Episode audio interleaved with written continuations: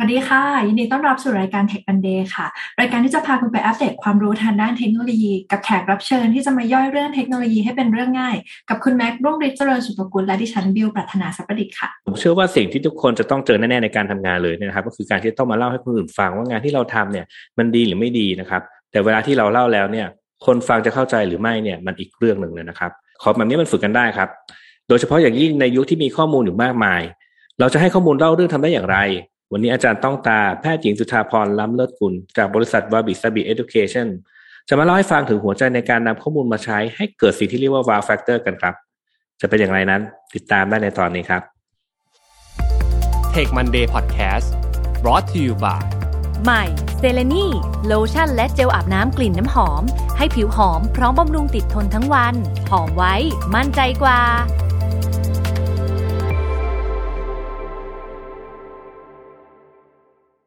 สวัสดีค่ะ อาจารย์ต้องตายินดีต้อนรับสู่รายการ Tech Monday ค่ะ สวัสดีคุณบิวคุณแม่ค่ะ สวัสดีค่ะ ค่ะ บิวเป็นแฟนคลับ อาจารย์ต้องตาจากเพจ BetterPitch ค่ะไงก็รบกวนอาจารย์แนะนำตัวให้ผู้ฟังรู้จักด้วยค่ะอ่าสวัสดีนะคะแฟนๆเพจ Tech Monday ทุกคนนะคะอาจารย์ก็เป็นแฟนเพจของ Tech Monday เช่นกันค่ะ ก็อาจารย์ชื่ออาจารย์แพทย์หญิงต้องตาหรือแพทย์หญิงสุธาพรล้ำเลิศกุลนะคะ ถ้าไป search ชื่อดู ก็อาจารย์ทำงานสองอย่างก็คือเป็นแพทย์ฉุกเฉินอยู่ที่โรงพยาบาลจุฬาด้วย แล้วก็เป็นคนที่อ่าสอนเกี่ยวกับ Data Visualization หรือการพูดด้วยภาพ ถ้าใครเคยเห็นหนังสือเล่มเหลืองๆชื่อพูดด้วยภาพเนี่ยก็เป็นหนังสือของทางเราค่ะ ครับก่อนที่จะเข้าไปถึงหัวข้อ ที่เราจะคุยกันวันนี้นะครับอาจารย์อยากจะให้อาจารย์ช่วยเล่าให้ฟังก่อนครับว่าโดยทั่วไปแล้วเวลาที่เราจะเล่าเรื่องอะไรให้ให้คนอื่นฟังเนี่ย เราจะต้องทำอย่างไรบ้างครับ เพื่อทำให้เรื่องที่เราเราเล่านั้นเนี่ยมันน่าสนใจครับ อ่า ได้เลยค่ะ ก็คือจริง ๆ แล้วเนี่ย วันนี้อาจารย์เตรียมสไลด์มาให้ทางเทคมันเดย์โดยเฉพาะ อ่า เดี๋ยวขออนุญาตแชร์สกรีนได้ไหมคะ อยากให้ดูง่าย ๆ เลย อ่า จะได้เห็นด้วยกันไปเลยค่ะ วันที่เราอัดรายการกันอยู่เนี่ยเป็นวันที่คริปโตระเบิด ใช่ป่ะคะอ่ามีใคร ไม่รู้มีใครเป็นยังไงกันบ้าง เราก็ไม่กล้าแตะเรื่องนี้เยอะเอาจริงๆแล้วแต่ว่าก็ เดี๋ยวมีคนแบบสะเทือนไงแค่พูดก็แบบตาไหลแล้วอะตาไหลอันนี้คนคนเทคเราเราคุยด้วยข้อมูลฮะ มันก็ความจริงแหละอ่าจ้ะ ความจริงก็เนี่ยแหละค่ะ คือนี่เอามาให้ดูซึ่งซึ่งไม่ได้เกี่ยวอะไรกับกับความรู้เรื่องเรื่องบิตคอยอะไรค่ะ แต่จะเอามาให้ดูว่า อันเนี้ยเป็นตัวอย่างตารางข้อมูล อ่าเขาเนี้ยเมื่อกี้คุณแม่ถามมาว่าทำยังไงให้ข้อมูลน่าสนใจประเด็นสำคัญเนี่ยคือ อันเนี้ยมันเป็นตารางง่าย ๆ ที่เขาพูดถึงอ่าปริมาณ มูลค่าอ่าคริปโตที่อยู่ในตลาดคริปโตก็มีหลากหลาย เช่นแบบเป็นคริปโตบิตคอยแบบเขาเรียกว่าเป็นไดโนเสาร์อะไรเงี้ยนะคะ แล้วก็คริปโตอย่างแบบเป็นมีม เช่นดอทคอยเป็นต้นอะไรเงี้ยคือถ้าเราดูอย่างเงี้ยแล้วเราไปนั่งอ่านคนเดียว หรือเป็นตารางเนี้ยสมมติอาจารย์ไม่มีความรู้รู้เรื่องเลย อาจารย์ก็จะต้องใช้เวลานานนิดนึงในการโปรเซสคราวเนี้ยสมมติว่าเราเปลี่ยนภาพนี้มันเป็นอย่างนี้อ่า เดี๋ยวอาจารย์ซูมให้ดูนะคะ สักครู่แล้วก็เอามาจาก Visual Capital List นะคะ เผื่อว่าใครจะจะไปดูอะนี้ ก็ถ้าเราสามารถมองภาพนี้ต่อให้ไม่ได้มีใครอธิบายหรือแม้แต่อาจารย์เอง ซึ่งแบบอะก็อาจจะไม่ได้มีความรู้เรื่องนี้มากเท่าคนที่ดูอยู่อะไรเงี้ยเขาเล่าให้ฟังว่า เออ ความใหญ่ของสี่เหลี่ยมคือมูลค่าของอะเหรียญนั้นๆ ในตลาดแล้วก็จากนั้นแล้วสีถ้ายิ่งเจิดจ้ามากเท่าไหร่ เช่นเป็นสีส้ม เป็นสีเหลืองออกยิ่งเหลืองมากก็คือ แปลว่า ยิ่งรีเทิร์นเยอะหรือว่าได้เงินคืนเยอะอะไรอย่างเงี้ยแอบเล่าแค่นี้ก็เจ็บแล้วเพราะทุกคนก็จะมองไปที่ลูน่าทันทีอะไรอย่างเงี้ย อันนี้เป็นต้นเนี้ยค่ะ ก็คือ อันนี้เป็นตัวอย่างง่ายๆที่ที่แบบตั้งใจเอามาให้ทุกคนดูว่าการเล่าข้อมูลให้น่าสนใจเนี่ย เราต้องเล่นกับสิ่งที่สมองย่อยหรือกินได้ง่ายสุดก็คือภาพนั่นเองประมาณนี้ค่ะ ก็อันนี้เป็นแรกค่ะ เห็นชัดเลยนะคะ ว่าจากเมื่อกี้ที่เราต้องแบบพยายามใช้สมองเราเพื่อทำการวิเคราะห์แต่เนี้ยคือมองแบบรวดเดียว แล้วก็เห็นเลยว่าเออเราจะต้องโฟกัสที่อะไร อืม ถ้าอย่างนั้นอยากให้เล่าตัวอย่างพวก common mistake ที่คนทั่วไปแบบทำผิดผิดกัน แต่คิดว่ามันดีแต่ว่าทำผิดผิดกันอย่างเงี้ยค่ะอาจารย์ได้ค่ะ อ่า เดี๋ยวจะมีอีกตัวอย่างมาให้ดู คือตัวอย่างที่คนชอบทำกันมาก ๆ ด้วยความที่อาจารย์ศึกษาเรื่อง visual ประมาณหนึ่งอะค่ะก็คือเรามักจะใช้สีเยอะ ความเข้าใจผิดคืออย่างนี้ ถ้าเรายิ่งใช้สีเยอะบอสยิ่งเห็นว่าเราพยายาม อ่า เวลาที่เราทำ storytelling เนี้ยมีสิบบริษัทเรานั่งทำสีเยอะ แรงเราจะจะดีมากตอนเริ่มต้นทำสไลด์เพราะฉะนั้นสไลด์แรกๆจะสีหนักจะแบบสีเยอะอะไรอย่างเงี้ยค่ะ แล้วก็หลังจากนั้นก็แรงก็จะเริ่มตกมาเรื่อยๆ ก็จะเริ่มแบบ เขาเรียกว่าอะไรเดี๋ยสีจะมั่วๆเขาเรียกอย่างเช่น ภาพนี้เป็นต้นเอาภาพนี้ง่ายๆค่ะ ภาพนี้เป็นภาพที่เล่าเรื่องว่าอะสมมติว่าสีแดงคือ สมมติอาจารย์เป็นเจ้าของ call center เงี้ยเนาะสีแดงคือปริมาณคนที่โทรเข้ามา แล้วสีขาวเป็นคะแนนที่ได้รับรีวิว คือภาพเนี้ยถามว่าสวยไหมจริง ๆ อาจารย์ไปแมทช์สีมาภาพนี้สวยนะอาจารย์ว่าสีไม่ได้ไม่ได้แย่เลยอะไรอย่างเงี้ยค่ะ แต่ว่าถามว่าส่งข้อมูลได้ไหม อ่าไม่ค่อยไม่ค่อยได้เนาะก็คือเหมือนต้องเล่าเรื่อง เพราะฉะนั้นสิ่งแรกที่ที่เป็นสิ่งที่ผิดหรือว่าคนทำก็คือต้องเข้าใจว่า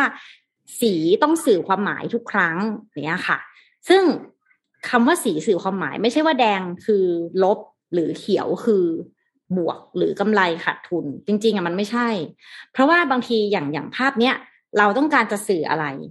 คือถ้าอย่างเงี้ยมันกลายเป็นว่าอ้าวคอลิซีเป็นสีแดงแปลว่าไม่ดีเหรอ หรือว่า cluster สีขาวแปลว่าดีเหรออะไรอย่างเงี้ยค่ะ เพราะฉะนั้นอย่างแรกสิ่งสำคัญที่สุดก็คือว่า เราจะต้องเปลี่ยนความคิดใหม่ ว่าการที่เราจะใส่สีจะต้องแบ่งเป็นสองอย่างก็คือ สีที่เน้น key message กับสีที่ไม่เน้น key message ซึ่งอันเนี้ย ถ้าสมมติเราทำสีอย่างนี้สีแดงเด่นกว่า มันทำให้เราคิดว่าจำนวนคอที่รับเป็น key message ซึ่งจริงไม่ใช่เรื่องนี้ซึ่งเดี๋ยวจันจะเล่าต่อ แต่สรุป สิ่งหนึ่งเลยที่อยากให้ทุกคนลองกลับไปดูภาพตัวเองคือ ไม่ว่าเราจะมีตารางอะไรก็ตามอะ เราอยากจะเล่าเรื่องอะไรกันแน่ ถ้าเล่าเป็นประโยคเดียวออกมา เช่น จากภาพเนี้ยค่ะ เราอยากจะเล่าเรื่องว่าถ้าจำนวน เดี๋ยวมันจะมีตัวอย่างเพิ่มมาอีกแต่ว่า ถ้ายิ่งมีจำนวนคอโทรเข้ามามากเท่าไหร่ รีวิวยิ่งแย่ลงเท่านั้น จริง ๆ แล้วมันจะเป็นอย่างนี้ถ้าเราเปลี่ยนรูปกราฟ ซึ่งอันเนี้ย ถ้าเรามองอย่างเนี้ย ไม่ได้บอกอะไรเลย คือสวย เพราะฉะนั้นอย่างแรกก็คือ สีจะเริ่มจากสิ่งที่เราต้องการจะสื่อความหมายก่อนแหมประมาณนี้ค่ะโอ้จริง ๆ ผมก็เห็นมันน่าจะเป็นพื้นฐานโดยทั่วไปสำหรับพนักงานหรือว่าเออคนที่ทำ presentation ทั่วไปนะครับคือ ขอแค่เปลี่ยนจาก text ให้กลายมาเป็นรูปอะไรบางอย่างเนี่ย ก็ถือว่าสำเร็จแล้ว แต่ว่าเอาเข้าจริงๆรูปที่ว่านี่อาจจะไม่ได้สื่อความหมายอะไรเลยมาเสร็จปุ๊บก็ดูแล้วก็งงงงไปกว่าเดิมอีกถูกไหมฮะทีนี้นอกนอกเหนือจากเรื่องเรื่องสีอะครับอาจารย์เอ่อมี มีวิธีที่ทำให้เราเล่าเรื่องได้ดีมากขึ้นกว่าเดิมไหมครับนอกจากเรื่องสีอ่าได้ค่ะ ก็ปกติแล้วเนี่ย อันนี้เราไม่ต้องดูรูปก็ได้ค่ะ คือเวลาที่เราเล่าอ่าคำว่า data storytelling อะไรเงี้ยหรือว่าคำว่า storytelling เนี่ยค่ะ จริงๆอะพูดง่ายๆว่า storytelling ให้คิดถึงว่ามันจะต้องมีคนหรือประธานเสมอ อย่างเช่นสมมติว่าวันเนี้ยเราเล่าเรื่องที่ทุกคนจะต้องทำประจำเช่น weekly report แบบปักข้างบน weekly report ไม่มีประธาน แล้วก็ไม่มีกิริยา เพราะฉะนั้นอันเนี้ยคิดง่ายเลยว่ามันไม่ใช่ storytelling ปกติแล้วอะค่ะ จริง ๆ การเล่าเรื่องก็จะคือจะต้องมีประธาน อะไรก็ตามประธานอาจจะเป็นอ่าสมมติ weekly report ยอดขายยอดขายเป็นประธานก็ได้กริยา เช่นสมมติว่าแทนที่เป็นรายงานแล้วขายก็เป็นยอดขายตกลงแอบแล้วก็จากนั้นประธานกิริยาแล้วก็ตัวเลข เช่น ยอดขายตกลงสิบเปอร์เซ็นจากเดือนก่อน อันนี้คือ storytelling จากนั้นถ้าเล่าให้น่าสนใจขึ้นก็เช่น ยอดขายตกลงสิบเปอร์เซ็นเพราะอะไร อะไรอย่างเงี้ยค่ะ อันนี้เป็นตัวอย่างง่ายๆของคำว่า storytelling ถ้าเราเห็นตารางข้อมูลมา อย่างเช่น ย้อนกลับไปตารางที่เป็นเหรียญเมื่อกี้อะไรอย่างเงี้ยค่ะ ถ้าเรามองเหรียญเฉยๆ มันก็จะไม่ได้มี story แต่ถ้า story ก็คือมีคนได้กำไร อ่า อันนี้ก็เป็น story ได้กำไรเยอะได้กำไรน้อย ได้กำไรเยอะก็เลยเป็นสีเข้มอะไรอย่างเงี้ยค่ะคร่าวๆค่ะโอ้จริงๆแค่แค่เนี้ยแค่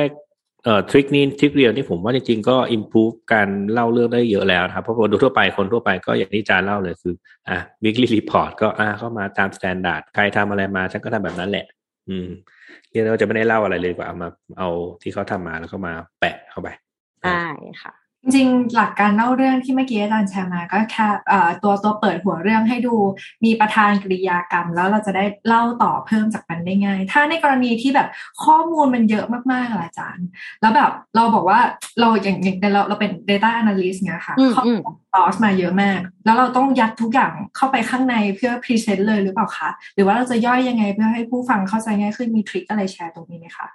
อ่าก็ปกติแล้วเนี่ย ถ้าเราไปดูพวกอ่าแดชบอร์ดหรือ summarize report ที่ดีเงี้ยค่ะ ให้คิดง่ายว่าอ่าสมมติว่าทั้งหมดอันนี้เป็นกระดาษแผ่นหนึ่งเนี้ยค่ะ บนหัวอาจารย์อะพออ่านปุ๊บ เราต้องเห็นเมื่อกี้เป็นประธานกิริยากรรมใช่ไหมคะอย่างแรกกราฟแรกที่เห็นนะควรจะเป็นกราฟสรุป เช่น สมมติว่าอาจารย์เพิ่งคุยกับลูกค้าที่เป็นอ่าหน่วยงาน Marketing Research อะสมมติเนี้ย คือถ้าเรามาถึงปุ๊บอสมมติมีช่องทางที่เราไปทำให้ลูกค้าเนาะ Facebook Google Twitter อ่ามีมีห้าช่องทาง แล้วเราอะอยากจะรายงานลูกค้าว่าห้าช่องทางเนี้ยทำได้ดีแค่ไหน แล้วแบบอะไรอะแคมเปญมีห้าแคมเปญอันนี้สมมติ การเรียนรายงานที่ดีก็คือสรุปเลยว่า Facebook ชนะทั้งหมด อันนี้คืออย่างแรก คือเราจะรายงานทุกอย่างก็ได้ แต่เราต้องแบบจั่วหัวก่อน มีห้าช่องทางใช่ป่ะคะ Facebook ชนะอาทิตย์นี้ จากนั้นเสร็จปุ๊บก็จะเป็นอะลงมาปุ๊บก็เป็นกราฟอะไรสักอย่างที่แสดงว่า Facebook ชนะ จากนั้นเลื่อนลงมาเสร็จปุ๊บ เช่น คือมันจะเป็นอย่างนี้ค่ะ top problem top cost top solution ก็คือปัญหาที่ที่เป็นท็อปคือสมมติว่าแบบอะมีแคมเปญห้าแคมเปญอย่างเงี้ย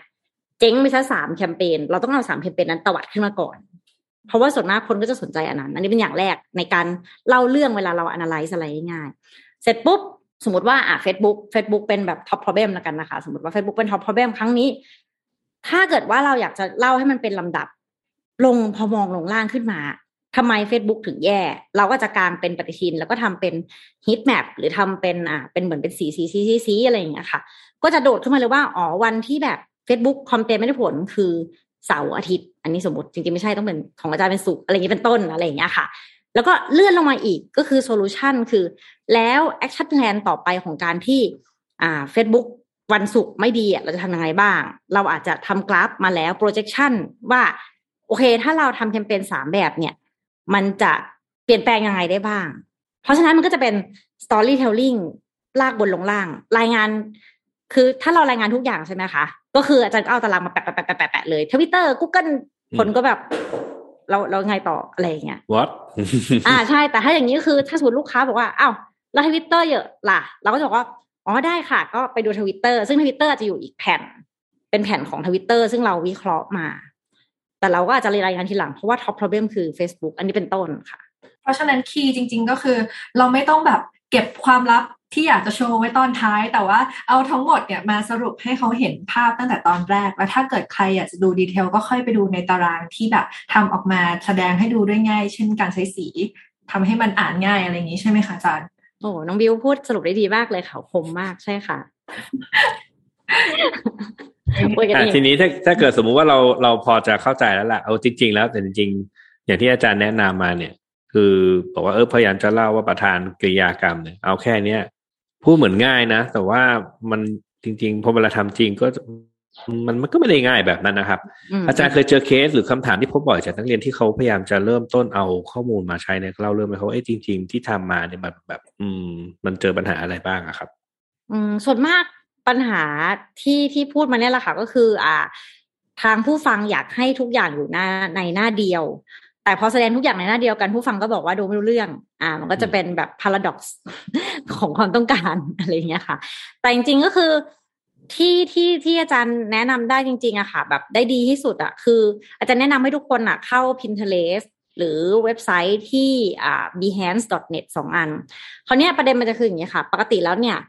มันเหมือน you are what you follow อะ คือถ้าเป็นแต่ก่อนใช่ไหมตอนสมัยเราเป็นเด็กๆ Pinterest เราอาจจะสาวๆ follow ว่าแต่งตัวอะไรอะไรเงี้ยเราต้องเปลี่ยนอัลกอริทึม Pinterest ของเราก่อน ก็คือพยายามไปเลือก follow คนที่เขาเป็นคนเขียนหนังสือ data visualization ถ้าเป็นอาจารย์นะคะ คือเพราะเพราะวันนี้ที่เราคุยกันเรื่องเนี้ย ตอนเนี้ยไม่ใช่ data analytics เป็น data visualization data visualization คือการพิมพ์ data analytics คือการเก็บคนคนละเรื่องกัน เพราะฉะนั้นแล้วคือถ้าเราไปเสิร์ช Data Analytics กราฟไม่สวย คือสวยสู้ไม่ได้ เสร็จปุ๊บไปเลือก Follow สักประมาณสิบคน วันนี้ลองทำดู แล้วเสร็จปุ๊บอัลกอริทึมเราจะเปลี่ยน พอเปิดมาครั้งหน้าปุ๊บ เราจะเห็นอะไรที่มันเป็นตัวอย่างที่สวยขึ้น เพราะว่าบางทีอาจารย์อาจจะแนะนำไม่ได้ แต่ถ้าพวกเราไปเลือก Follow คนที่ชอบที่ใช่เองอะสักพักสิ่งที่มันโผล่ขึ้นมา มันจะเริ่มเป็นฝรั่งที่เขาทำแล้วก็ได้รางวัลกันอะไรอย่างเงี้ยค่ะแต่เราต้องไปเลือก follow คนที่เขาเป็นฟิลเดียวกับเรา แล้วเขาได้รางวัล visualization ก่อน อันนี้ง่าย ๆ ค่ะ อืม โอเคค่ะ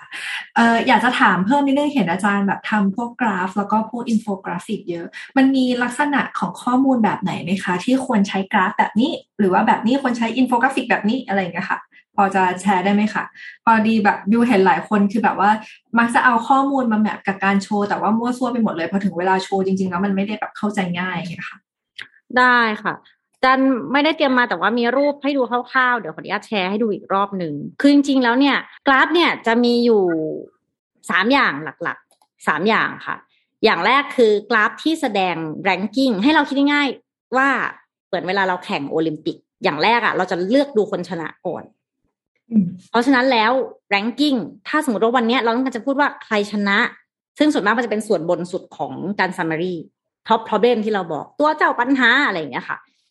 ก็เรามักจะใช้ก็คือเป็นกราฟแท่ง อันนี้แน่นอนอยู่ละ เสร็จปุ๊บ ถ้าเราจะพูดถึงสัดส่วนที่เพิ่มมากขึ้น เมื่อกี้เป็นแบบเป็นของที่มันเป็นแบบว่าเขาเรียกเป็นแรงใช่ไหมคะ สัดส่วน อันนี้จะเป็นต่อลงมาก็คือเป็น composition composition เช่น อาจารย์มีตัวอย่างอันนี้ ซึ่งอันนี้ไม่ดีนะคะ อันนี้พอดีเอามาให้ดูเป็นตัวอย่างที่ไม่ดี แต่ว่าอันนี้เป็นกราฟ stack chart ก็คือเป็นการแสดงส่วนแบ่งที่เปลี่ยนไป เพราะฉะนั้นถ้าเรากำลังแสดงส่วนแบ่งที่เปลี่ยนไป เราจะใช้กราฟ stack chart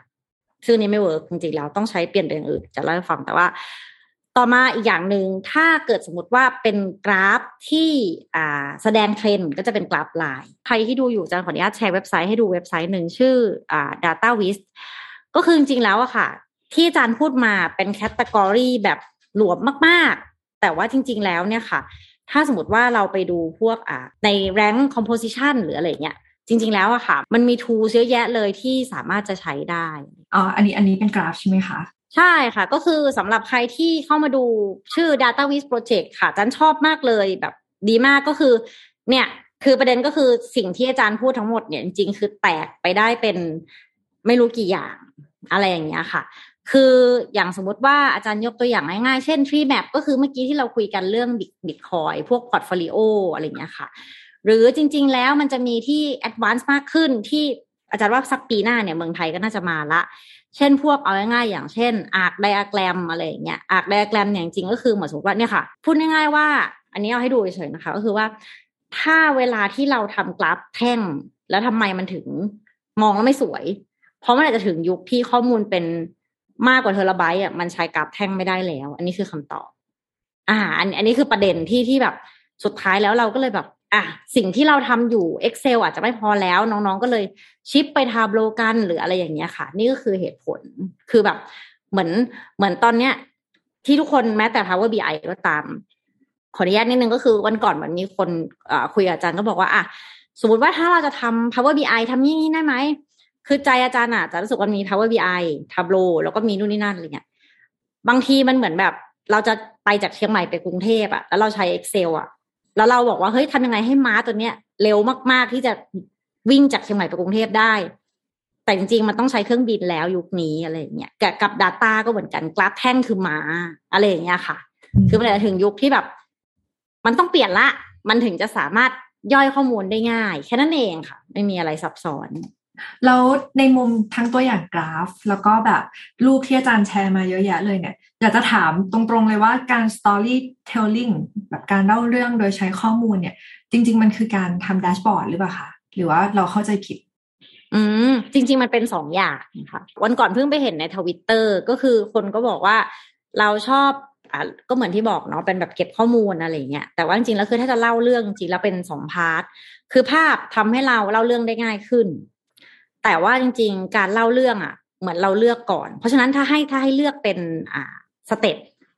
เราพูดก่อน เช่น อย่างเมื่อกี้ที่บอกว่ามีห้าแพลตฟอร์มที่ทำแคมเปญเนี้ยเนาะสมมติถ้าเราพูดให้เพื่อนฟังวันเนี้ยประธานกิจกรรม Facebook ชนะทวิตเตอร์อันนี้คือคำพูด อันนี้คือ data storytelling สิบเปอร์เซ็นเสร็จปุ๊บ เราก็มานั่งคิดต่อว่า เออ ฉันจะใช้กราฟอะไรเพื่อแสดงว่า Facebook ชนะ Twitter สิบเปอร์เซ็นอะไรอย่างเงี้ยค่ะ คือพูดพูดออกมาก่อนแบบ เขียนออกมาก่อนเลย เพราะว่าเขาบอกว่าคอมพิวเตอร์แน่นอนอันทุกคนทราบแล้วคอมพิวเตอร์มันเป็นการพิมพ์ แต่การเขียนมันเป็น tact เป็นแบบเป็น tactile มันเร็วกว่า